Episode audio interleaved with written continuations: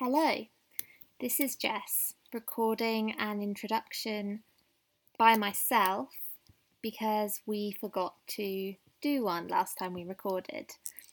Welcome to Find the Lit, a podcast where we find the lit, richer, read it, and then chat about it.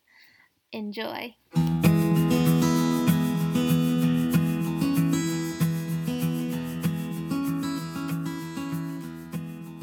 Record. Okay. Also, side. what I'm going to try and do this time is not say yeah while you're saying something because it makes it really hard to match up the two audio tracks because like you'll be saying something and suddenly my voice will just go like yeah over the top of you. So I've got to like splice all of the yeahs to like the perfect place, like when I would have said it. It's impossible. It's really hard not to do that though, isn't it? Like, because you just sort of automatically agree and just do lots of nodding. That's what you would naturally do in conversation, but I think professional podcasters must know to just completely shut up, like while another person's talking, and then start talking.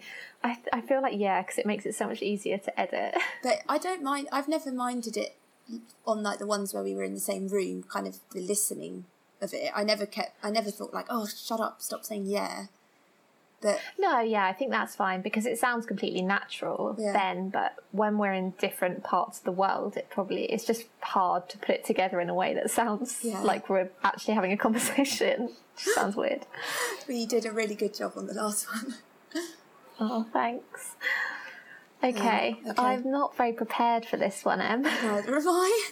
It's because it's taken us so long because I was reading it and then I stopped, but obviously, I don't know, I've sort of written some notes, but there was particular passages that I wanted to talk about, but I can't, like, find them again, which is really annoying, but maybe you'll have written down some of them. But I've written down, like, 2 or 3 parts. Yeah, okay. Well, should we have a quick, like, pre-official chat about what we want to do, or just... I reckon let's just dive into it. Yeah, okay. All right. So you need to do the introduction. Yeah, just talking about it. Okay. Okay, so I've chosen a book called The Mezzanine by Nicholson Baker. His first ever novel, published in 1988. It takes place in the duration of a man on his lunch break from work. And it is a... dense, I guess you would call it, novel where it just follows his meandering thoughts about various mundane objects like milk cartons, shoelaces, things like boring things like that you don't really give much thought to, but in a way where it shows, I guess they're a basis for like his emotional and moral landscape as well. I think some people would find it a really irritating read for various reasons, or some people would love it. So what are your initial reactions, Jess? My reaction was mixed, to be honest, but I'm finding it hard to separate the things that are intrinsic to the book and the things that were just my circumstance of reading it, because I was reading it on my Kindle and I downloaded an illegal version of it, so it was a PDF, and basically if you read a PDF on a Kindle, the screen's obviously quite small, so you have to make it landscape, which means that each page is like, you have to press next 3 times to read a whole page. Oh. And the book has a lot of footnotes in it, and that made it a bit of a nightmare, to be honest, in terms of just the practicality of reading it, because I would get to the bottom of a page, there'd be a footnote, I'd have to like press the next button about 5 times to get to the next bit of footnote, then I'd have to scroll all the way back. So the footnotes I think I would have found a little bit irritating anyway, but they were made much worse by the fact that I was reading it like that. Oh dear. But, I mean, in general... I feel like it had its parallels with Pond because it's quite stream of consciousness and it's obviously revolves around the mundanities of life, and like to an even greater degree probably because it's just all about one lunch break. I did like it more than Pond because I felt that I actually got the humour this time. I did find it funny and I laughed out loud a few times. Yeah. I mean, that's all I'm going to say about it now. I'm taking it you obviously like it because you'd already read it before you chose it. Yeah, I'm trying not to say yeah, like we discussed. But then I guess the problem is that it's like you never know when to stop talking. So I don't want to interrupt you. I absolutely love this. I think it's one of my favourite novels. It's the second time I've read it. Yeah. Yeah, definitely. Wow. I think it's going to be one of those things that I'll probably just want to read about once a year, because I find myself, there's different elements to it that's like are more interesting to me depending on like what I'm doing in my life when I read it.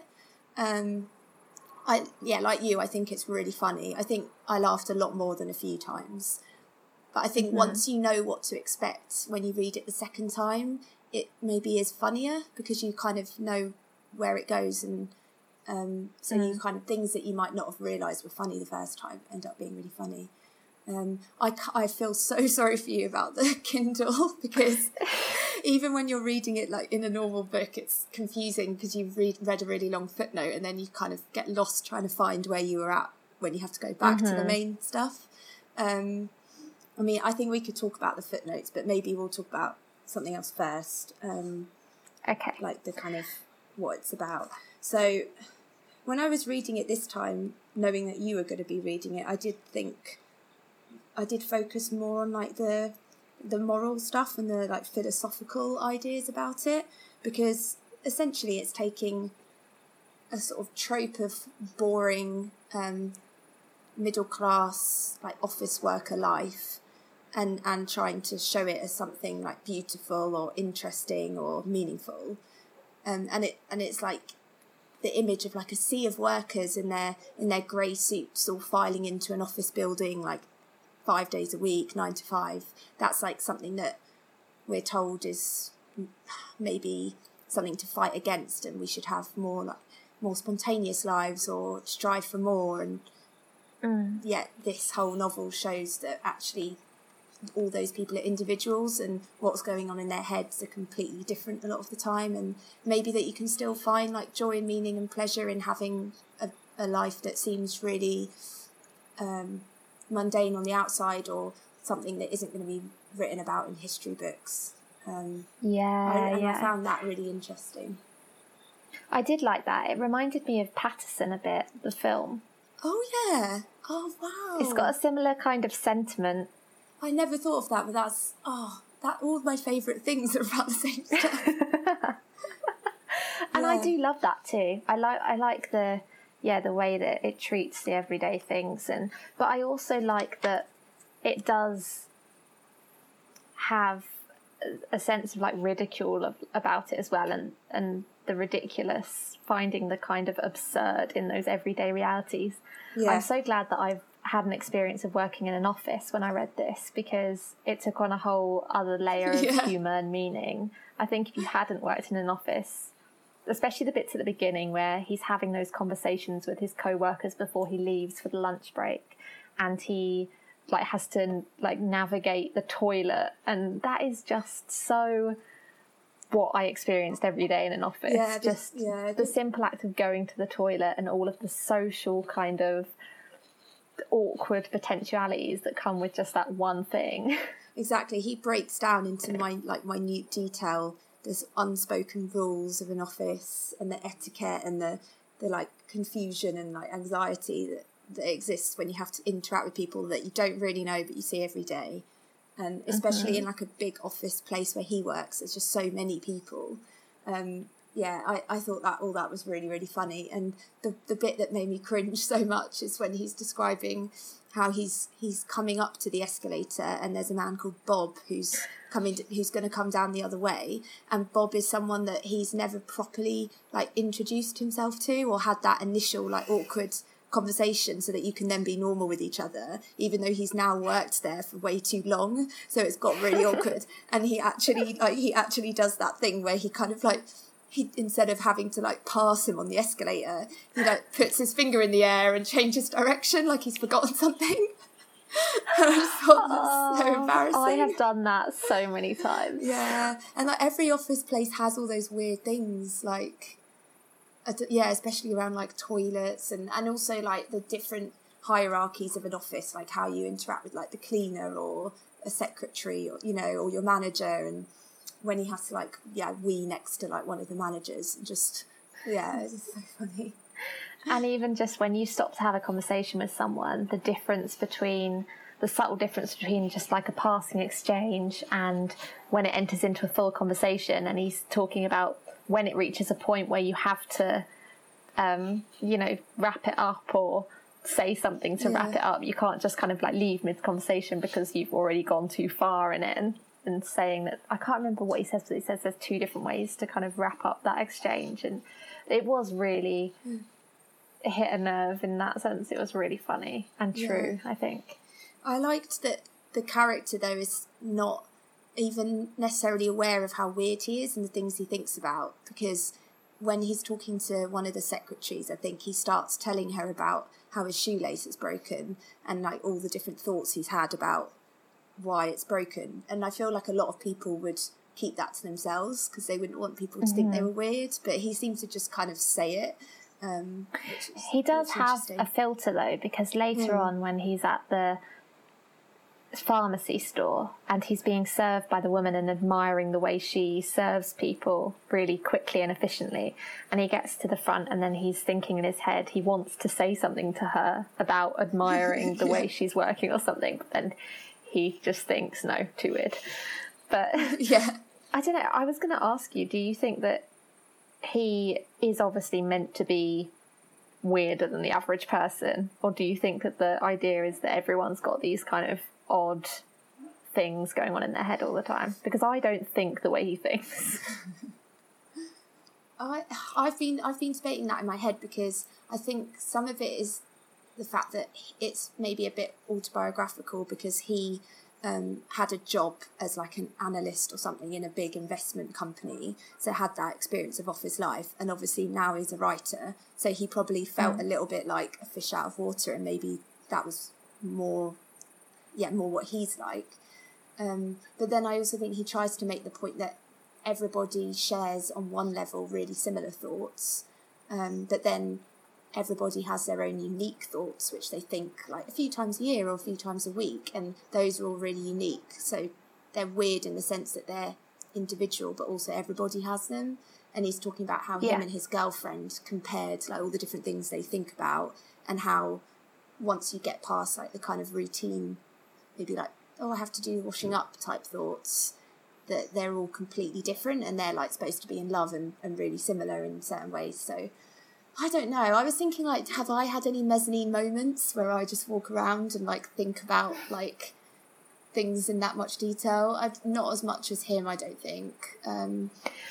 Obviously, the main narrator character guy is meant to have a unusual fascination with the intricate kind of mechanisms of everyday objects, right? He thinks about things in way more detail than I would think about, you know, the way a straw works or a milk carton or something like that. So I think that is meant to be a idiosyncrasy of his character. Definitely. But then everyone probably has their own obsessive kind of thoughts that go on, you know, the inner stream of consciousness that just goes on.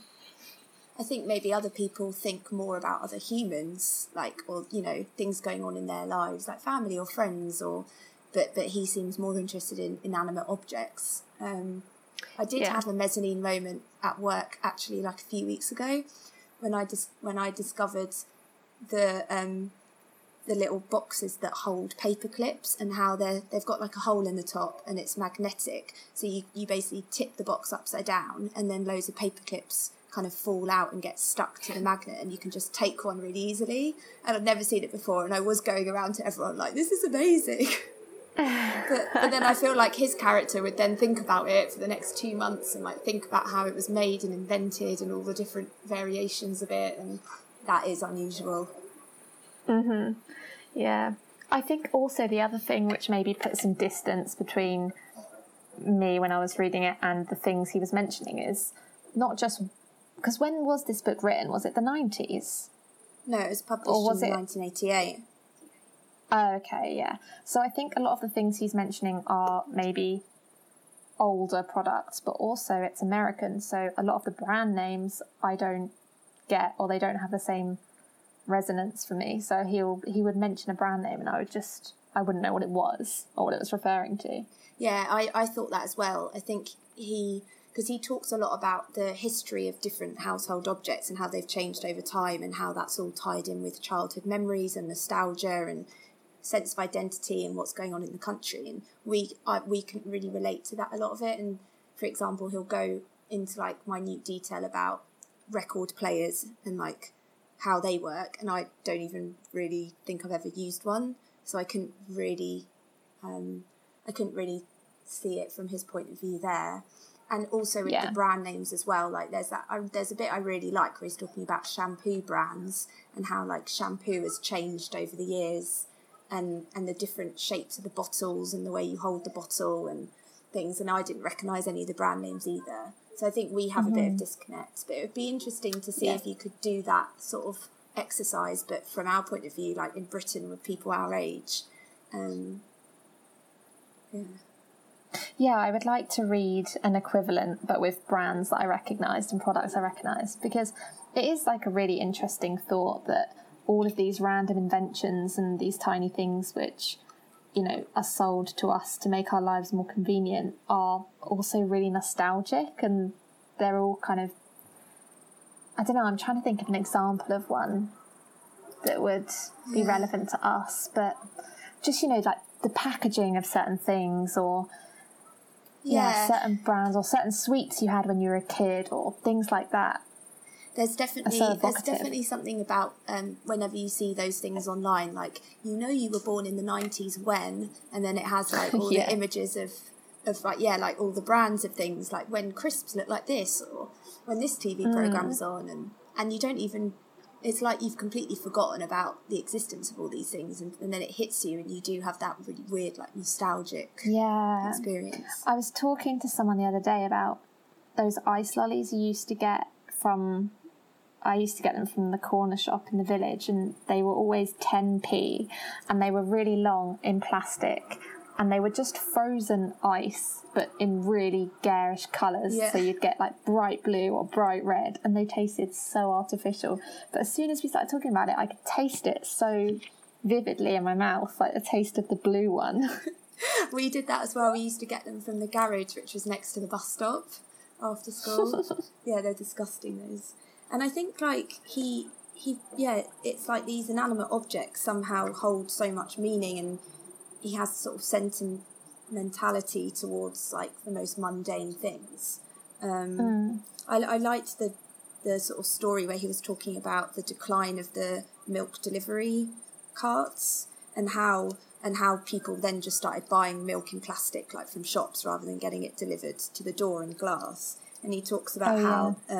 his family were like the last ones in the block to cling on to like still getting home delivery. And it was really funny because he was saying how the delivery drivers always used to like just dump the milk like really, really quickly outside their house, because the delivery driver had to like cover the whole city of isolated sentimentalists.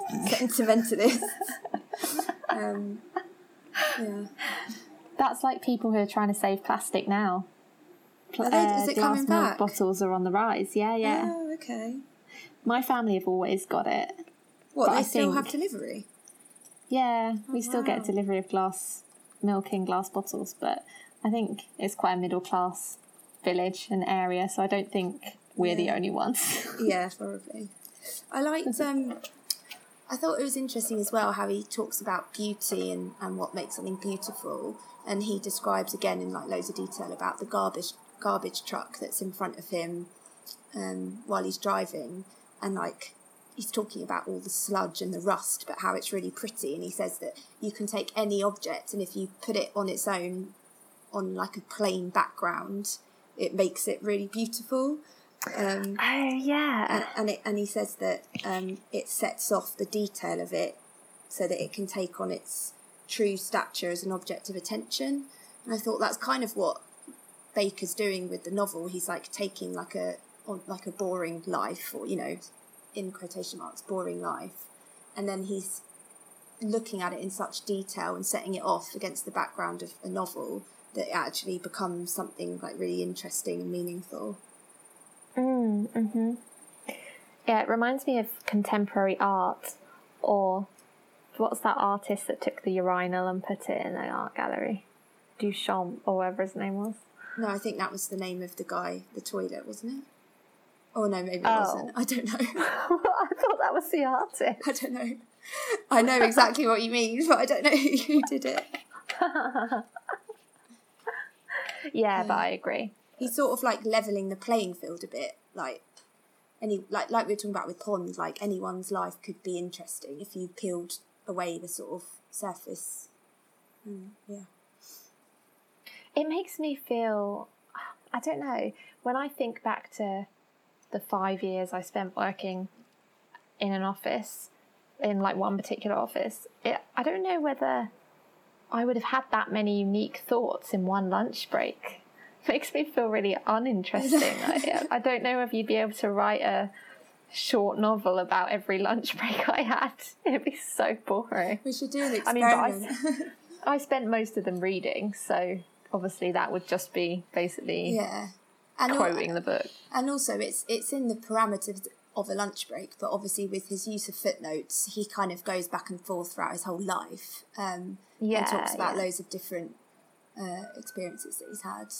So, but then those are all thoughts that occur to him during the lunch break, aren't they? Yeah. So that's just, I thought that was just representative of the kind of the way the brain works in terms of objects will just, or events or thoughts will just spiral into other thoughts. And and the footnotes does that quite well because it's very fragmented, which is what thought is like. Yeah, and one of his footnotes is at towards the end is actually him talking about footnotes and why they're really good, and it is about the way, like, well, he says it's also not just about the way we think isn't kind of linear, but also truth, and like the way you get to the truth of something, there's always going to be different layers and different branches. I actually wrote that bit down because I quite liked it, so I can read it. Yeah. It says, I don't know who these people are, but he says, Boswell, like Lecky, to get back to the point of this footnote, and Gibbon before him loved footnotes. They knew that the outer surface of truth is not smooth, welling and gathering from paragraph to shapely paragraph, but is encrusted with a rough protective bark of citations, quotation marks, italics and foreign languages. A whole, I don't know how to say that word, variarum crust of ibids and compares and sees that are the shield for the pure flow of argument as it lives for a moment in one mind. Yeah. But then it says, they knew the anticipatory pleasure of sensing with peripheral vision as they turned the page, a grey slit of further example and qualification waiting in tiny type at the bottom. I've never got that. I thought that exactly. If I turn the page and I see footnotes, all I think is, oh God. I thought it could be pleasure or irritation, depending on who it is. Because he always puts it in like the middle of a sentence, or he'll be about to explain something and there'll be a colon, but then there's a footnote, and you're always like, do I read the footnote now? But also I want to finish that sentence, but then he's put it there, so I need to read the footnote. But then what I did like about it is because the footnotes were so like meaty and long, is that then they became like the main story, and you got really into the footnote, and then you had to kind of go back and almost remind yourself of what was happening before the footnote. And I thought that was cool. He's obviously fucking with you on purpose, because there are parts where he'll put a footnote in a parentheses, so it'll be something in brackets aside from the thing that he's talking about, and then the footnote takes you aside again from the thing in brackets, so it's just like a double aside. Oh. Yeah, I loved it. I appreciate it from a kind of academic standpoint, but again, it's just one of those books where I feel like there's loads to talk about and it's got loads of interesting implications, but I can't say I enjoyed reading it, apart from the funny bits. Maybe if you read it a second time, you would enjoy it. I think I'll wait until I can borrow the actual book because I'm not reading it again on my Kindle. Oh, no, don't do that. No, I know what you mean. I think you've kind of got to be like open to the idea of it being annoying with the footnotes and just sort of even just like imagining each paragraph as something that you could just read on its own and like thinking about what he's saying rather than being confronted with this whole book of them. I think that makes it easier. Yeah. And I also liked the way he talked about the little choices that we make every day and like all the thoughts that go into that, but it will happen in a split second.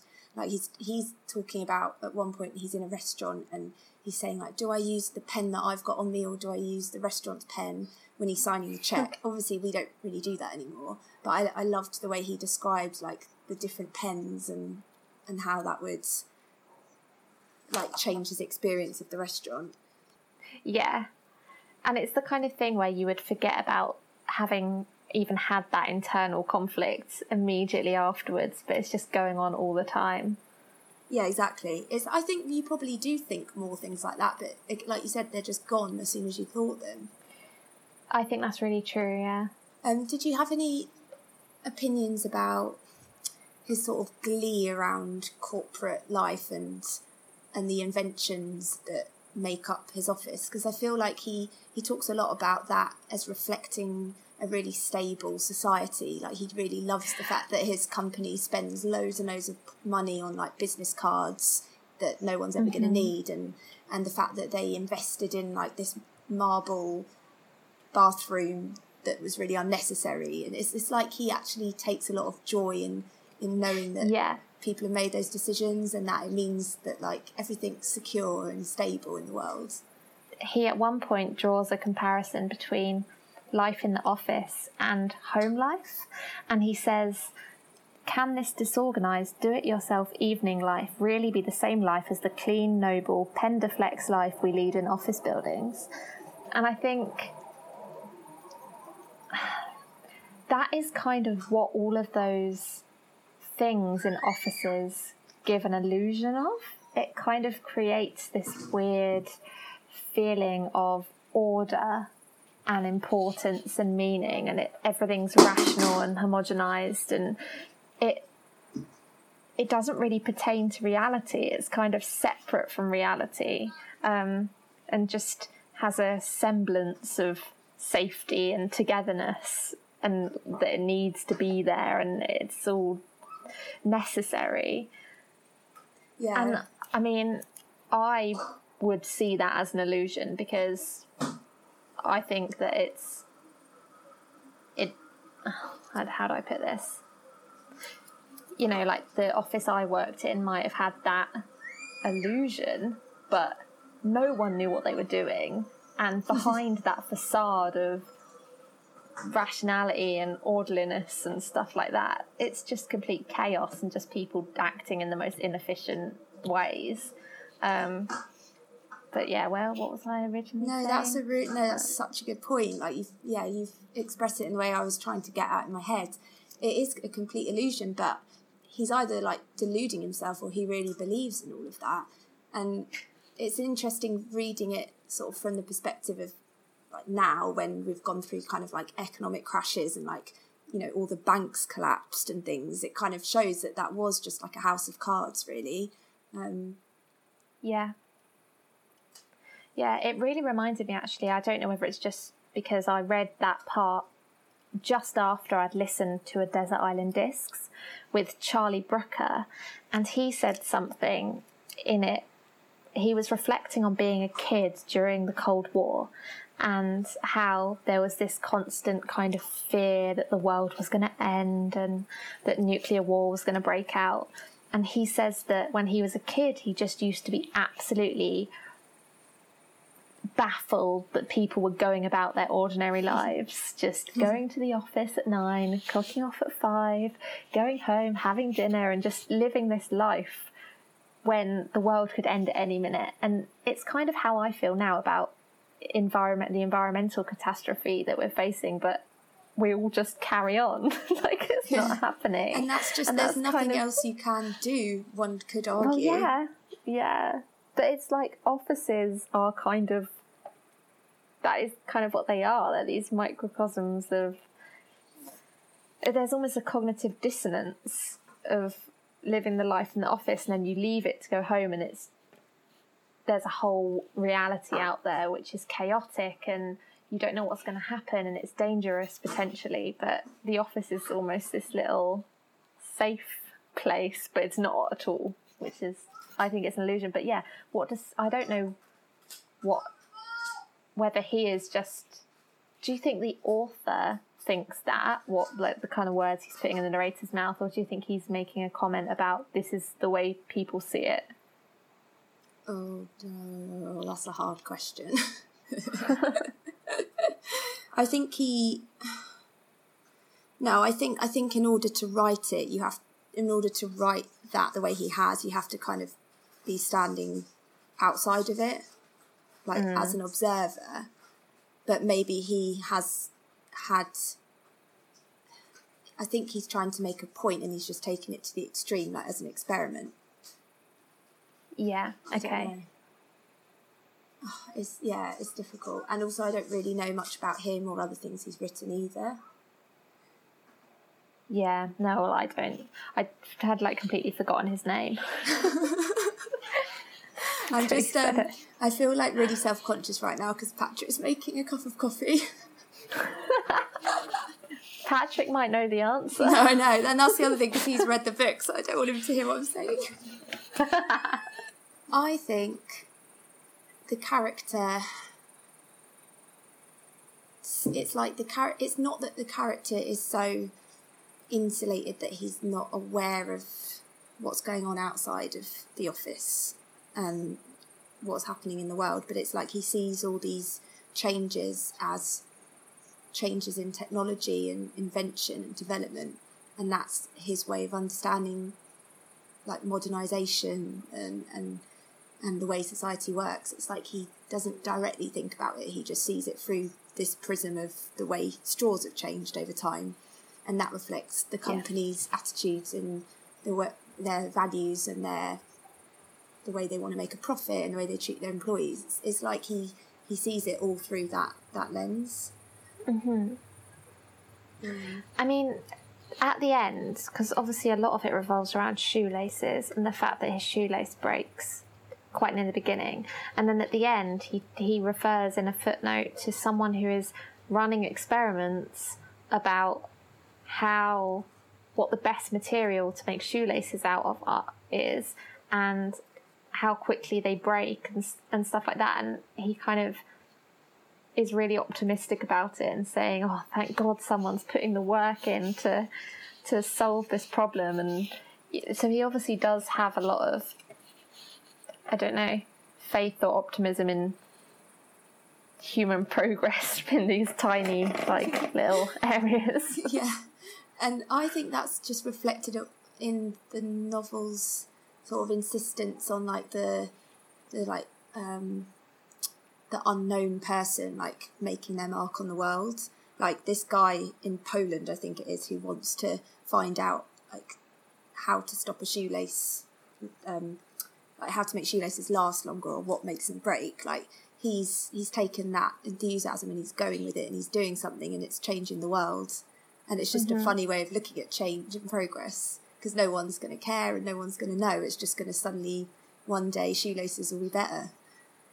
Yeah, and that's the thing, those people are never going to get appreciation, even though they're going to change so many people's lives in these tiny ways, because those objects we use every single day do change your life. Like, the fact that his shoelace broke meant he had to take a huge chunk out of his lunch break to go and buy some new shoelaces, when he could have been sitting there reading or doing something else. And he's also, at one point, he talks about translators and the lives of translators, like, so people who've translated, like, really famous works, and he calls them low-key sort of men, and he says that they achieve little by external standards, but they sustain civilization for us, because they're translating these really archaic works or really specific textbooks, and it's like no one really knows who they are, no one cares, but he sees that as like part of what makes a civilized society, these men just like working away anonymously. Yeah, and I mean there's a symmetry there just between workers and the people that take the glory for things. You know, civilization would collapse without workers who are willing to go and sell their labour, and I mean not necessarily in a lot of offices maybe it's not that productive, but no, but it's true, you know, because he actually talks a lot about, like you mentioned, like his appreciation of the checkout lady. He also talks a lot about the guy who like the different people who clean the office building, and like talks with such like admiration about them and how if it wasn't for them like nothing would work. But I feel like maybe he looks at it as like, wow, they have this amazing job. They get to stand there and clean the escalator once a week, and how satisfying and brilliant. He doesn't ever think maybe they hate their job or maybe they don't like it and find it really boring. He just thinks it's like a wonderful thing to observe and to know. Yeah, yeah. But it is, it's all the invisible people and invisible actions that go behind making everything run smoothly. Yeah, I mean he also is just a weirdo, we have to admit it. The protagonist is weird. Yeah, I'm glad you said it. No, he is. I'm thinking like, what if I work with someone who's like this? And that's what they're thinking all day. I was just making a connection in my head about when you were saying he finds the like rigidity and hierarchy and so-called order of the office like kind of comforting and pleasurable. It's like he even tries to add that meaning onto your thoughts, which are by nature just kind of random, and it's so he tries to kind of categorize all his thoughts and does all these weird sort of mathematical equations to try and order the way we think, and that's is that like a fruitless exercise? I don't know, but he gets a lot of joy out of trying to do it, and he tries to write down all the different things he thinks about in a year and how many times they occur in a year, and that to me is just like so funny, that bit. I don't know if you remember. Yeah, no, I do. I only read that today, that bit. It's really good. I like that bit. Yeah, and they're just sort of like the things that he thinks about. It jumps from like mundane thoughts, like vending machines and thinking about vending machines. And then there's one that says, friends that are unworthy of me, friends don't have any. Yeah. And all these different thoughts. A number of times they occur in the year. There's two where one of them is people are so different from each other. And then he thinks that, I don't know, 40 times a year. And then lower down there's people are pretty much the same, which he thinks 25 times a year or something. Yeah, I found it. People are very dissimilar 16 times a year. People are very similar 12 times a year. Yeah, no, but I like that parallel that he's trying to bring structure to everything, or like he's always looking for a rationale behind everything. Like if he sees some random knob on some invention, he's always thinking, what's that for? It must be for something, or everything must be for a reason. Like my shoelaces break, it must be, he's like really intent on pinning down exactly why they've broken, like why that one broke, not the other one, and why that day. Yeah. And then oh god, I had a thought and it's completely gone. But maybe like, and that sort of goes back to how he finds like what we would think of as just like boring chores. Like he puts a lot of meaning and importance in them. Maybe that's just how he survives with like adulthood, because he does talk quite a lot about when he became a grown up, and it was because he had an accumulation of grown up thoughts and like learnt how to do little tricks, like apply your deodorant after you put on your shirt, and then when do your thoughts that you've thought whilst you're an adult overcome the thoughts you had when you were a child. And I guess maybe that transition of like getting his job and being independent and stuff, that his way of like enjoying that and dealing with it and putting up with it is just to think so much about one thing. I mean, is that like I don't know, you probably know more than me, but is there like some kind of Buddhist like methodology in that? I don't know, like the way when you meditate, it's so focused. I don't know. Well, it's a kind of mindfulness is focusing on the present and the kind of richness of the experience at that moment. Yeah, so he's not necessarily focusing on the present. Well, there's one part where he's talking about sitting on a bench and he's got one hand in the sun and one hand in the shade.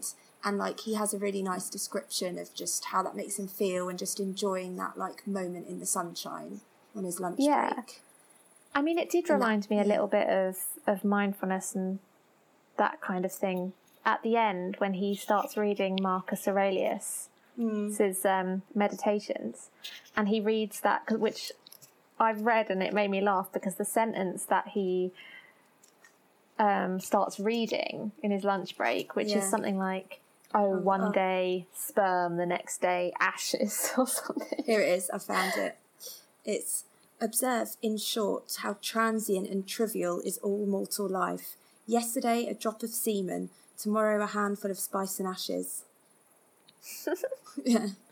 Yeah, I mean, I really liked that sentence when I read it, but he really doesn't, and he says it's not true, and he never explains what he means by that, but what you assume is that he doesn't think it's trivial and he doesn't think it's that transitory, and there's kind of the fact that every little experience in this lunch break, which is just an hour long, is so rich in, you know, thought and experience and meaning. It's like that hour has so much packed into it that how can you say the whole of a human life, which is, you know, full of all of those hours, is just a little blip or that transitory? He obviously doesn't think that, but then it's weird because that reminded me of mindfulness, and that if you focus on the present, you can kind of get a sense of how you can get more out of each minute. You can wring more out of the day because you're experiencing every minute fully. But then I guess Buddhism would encompass both of those ideas, that it's both very fleeting and very long and can be both at once. So, yeah, I don't know. Yeah, it's trying to, I guess, yeah, it's like he's trying to contain all those contradictions. Like, we are boring and think about boring things, but then I'm also going to think about really lofty things like the meaning of life, all in the space of like a second. And he puts them back to back, like he'll be talking about that that quote we read out and like morality, and then he's like, anyway, then I went back to eating my cookie and milk, and then goes into all his descriptions of how he likes to eat the cookies and the milk. And it is funny, like after when you're reading it, I found myself like kind of almost thinking like he would think at different points throughout the day. Oh, really? Yeah, like just looking at stuff differently, and but yeah, it doesn't last long, and I just go back to thinking nothing. That's the thing, I think my head is mostly empty. Yeah, I mean, just in a really simple way, I do like it just because it shows you can write a novel about anything. You don't have to have had like an interesting life or have had all these crazy experiences. Like, you can just write a novel about your lunch break. In a way though, do you think that it would be harder to write a novel like this one than it would be to write a novel with a story? Yeah, definitely. And it betrays like the kind of more, I think, like meaningful parts of the novel. Like, it isn't just, oh, I'm just going to write about every little object in detail. It's like there are some really like beautiful descriptions and heartfelt moments that can kind of get you a bit more deeper than just a description of a shoelace. And I think it's maybe a bit, it seems like it would be easy, but it wouldn't. It would be really hard. It's also self-referential, and it does build upon itself. So, for example, his relationship with Elle, who is his girlfriend, we learn more about that throughout the novel. And by the end, we've got a more whole picture of what their relationship is like, which also reminded me of Paterson, by the way. Oh, just, did it? Their relationship? Yeah, it's just how I imagined their relationship being. Yeah, I know what you mean. Oh, there was one bit that I really wanted to find, but I can't find it. It's about how... Ooh. No, that's not it. I don't. If I'm not going to be able to find it, I won't even talk about it. But it's like he's talking about when you're driving and somebody flicks their like cigarette butt out the window, and he's describing the way the bright like ash like bounces on the tarmac in front of you, and how it just looks so beautiful, and it makes him feel really connected to the driver in front of him. And do they know that it's going to give me that little bit of pleasure when they flick it out, or does they do it like mindlessly? And the way he described it was like quite moving. Yeah, I remember that bit too. I can't find it now. I'm not going to try. It'll take me hours. No. It'll be in a footnote of a footnote of a footnote. Is there anything else you want to talk about this?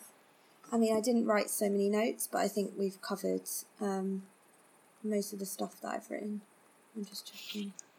The only other bit I've written down is a quote about eyebrows. It says, "People seem to raise their eyebrows whenever they bring something close to their faces. The first sip of a morning cup of coffee makes you raise your eyebrows. I have seen some individuals displace their entire scalp along with their eyebrows whenever they bring a forkful of food to their mouths. A possible explanation is that eyebrow raising is a way of telling your brain not to activate the natural flinch reaction that the approach of moving objects near the face normally triggers." Amazing. So listeners, if you liked that, you should definitely read this book, because it's like one of 1,000 observations like that. He does have some good theories about why things are the way things are. Oh, so yeah, the other bit I liked, which I haven't written down, is the bit where he's talking about how alcohol kills brain cells. Oh, or no. Yeah. Is it alcohol, or is he just saying aging kills brain cells? He just goes into a long thing about it, yeah. Yeah, but the way he made peace with it is that he reasoned with himself that it didn't matter, because when you're younger, you have everything and like all these brain cells, but you gradually kind of whittle them down as you get older. Oh, I vaguely remember this. So he's saying it's actually, yeah, it's not about having as many brain cells as you can have. It's about having really good ones. So actually, like the alcohol or age or whatever, like just gets rid of the ones you don't need, so that it's maybe more like lean your brain, but it's more well used, and yeah, the connections between the different cells are better. Yeah, he puts it in quite a funny way. It's kind of like survival of the fittest between brain cells. So you wake up and you have less useless information in your head than the night before. Oh, that shows you rationalise your way into any kind of behaviour. Should we finish there then? Yeah, well, what did you rate it? Oh, you're obviously going to give it a 10. Oh, God, yeah. This is rating things just beyond a joke now. It's kind of meaningless, because I just give everything a 6 or a 7. No, you give everything like a something 0.257 or something. No. Well, I'm just going to give this a 6. A 6? Oh no, that's so low. It's hard, because I do like it and I've liked talking about it. I just... I can't forget my experience of reading it. Okay, you have to... I'm going to buy you a welcome home present. It's going to be the book version. Okay, that'll probably bump it up to 7.5. Okay.